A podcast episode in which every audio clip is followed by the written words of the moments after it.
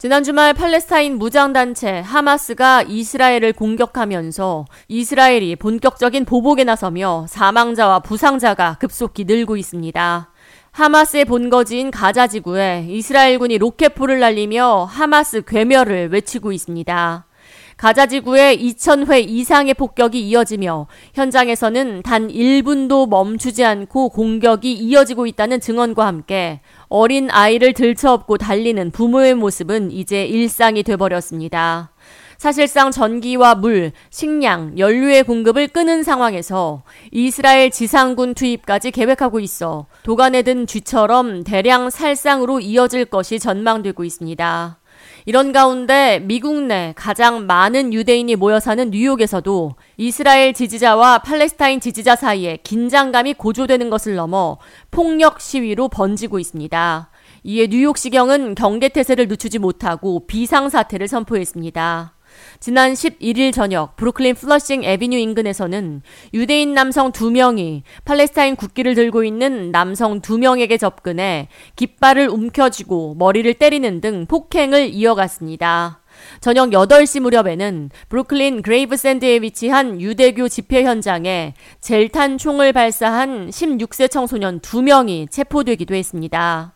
또 자정 무렵 브루클린 베이리츠에서는 이스라엘 국기를 흔들던 남성들이 18세 중동 소년에게 다가와 팔레스타인 사람이냐고 물은 뒤 발로 차고 주먹으로 때리는 등 묻지마 폭행을 이어갔습니다.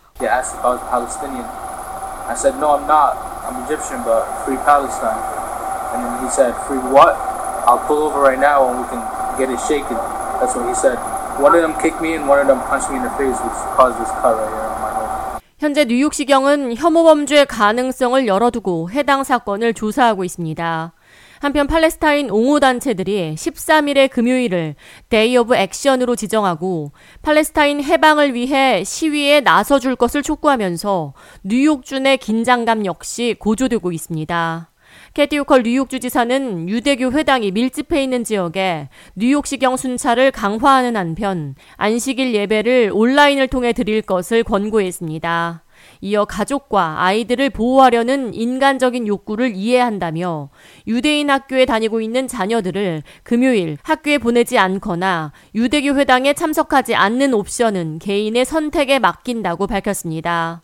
이어 뉴욕시뿐만 아니라 롱아일랜드, 버팔로, 알바니 등 충돌 위험이 높은 지역에 지역 경찰 배치를 확대할 것이라고 전했습니다. My job as the governor of New York is to increase security when there are threats. Let's ramp up every known area, possible target, whether it's a yeshiva, a synagogue, or even we have so many museums and gathering places. So we have been embedded with NYPD, offering NYPD all the assistance they need for the city, but certainly Long Island and Albany and Buffalo. They're protected by local police. 한편 이스라엘에 묶여 있는 미국인들을 귀국시키기 위해 12일 목요일 오전 이스라엘 텔라비브를 출발한 비행기가 12일 아침 뉴욕 JFK 국제공항에 도착했습니다.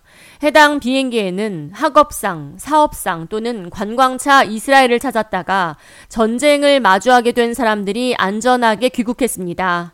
각국은 자국민을 구출하기 위해 군용기 또는 민간 항공기를 이스라엘로 급파하고 있는 상황입니다. 이번 전쟁으로 이스라엘과 팔레스타인 사람들을 제외하면 미국인의 희생이 가장 많은 것으로 집계되며 그 다음은 이스라엘 농장에서 일하던 태국인들의 사망자가 가장 많은 것으로 조사됐습니다. K-Radio 이하예입니다.